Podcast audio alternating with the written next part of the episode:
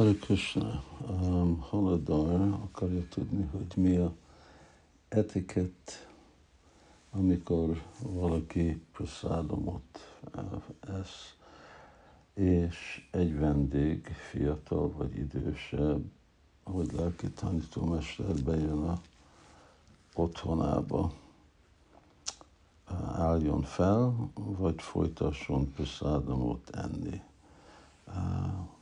És csak tisztelni, amitán befejezett tenni.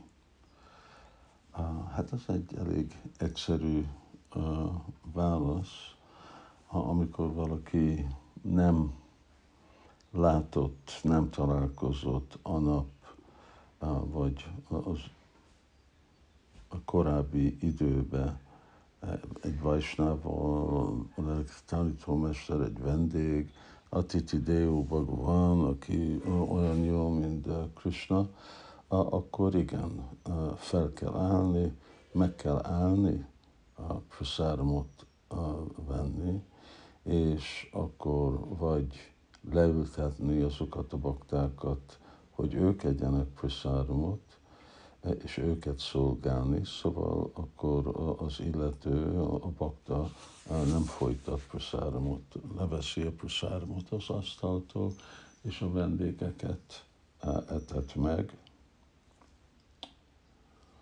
és vendégeket etet meg, és amikor, vagy hogyha jöttek valami más célra, és akarnak beszélni, akkor le kell ülni, és akkor uh, kell uh, velük beszélni. Ha mondjuk uh, én is voltam ott Törökországban, és kint a kertbe ettem praszáramot, és a bakták ettek praszáramot a, a étterembe és ők már láttak engem, leckét adtak, és adtam, és láttak ők jönni-menni, akkor igazából nem más, más a, a, a dolog. Hát úgy volt, hogy úgy felálltak, és én csak mondtam, hogy jó, csak folytassátok.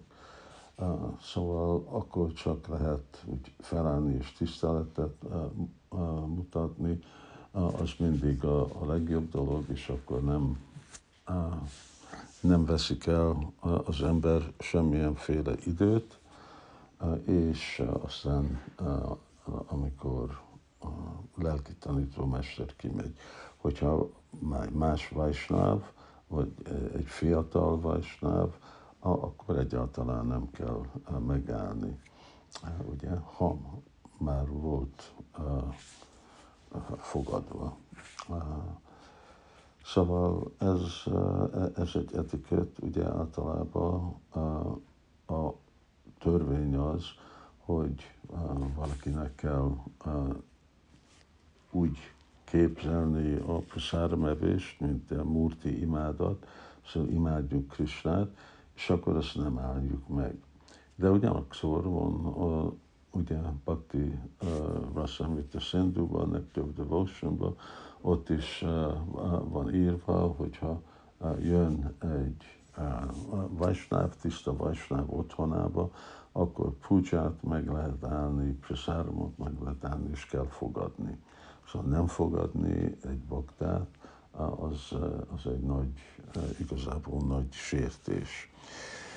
És sokszor fogjuk találni, hogy vannak több szabályok, egyik szabály, ami egy dolgot mond, és egy másik szabály, ami másik, és a kettő ellenző kell tudni, hogy a kettő között akkor melyik a, a legfontosabb. És hogyha ebbe a példába, hogy jött idős vajsnáv, vagy lelki tanítómester, és akkor valaki megáll enni, akkor valaki csak imádkozik, mondja Mahaprasárnak bocsánatot kér, hogy nem tud folytatni, és majd befejezi, amikor körülmények megfelelnek. Szóval ez a, a válasz Haladarnak.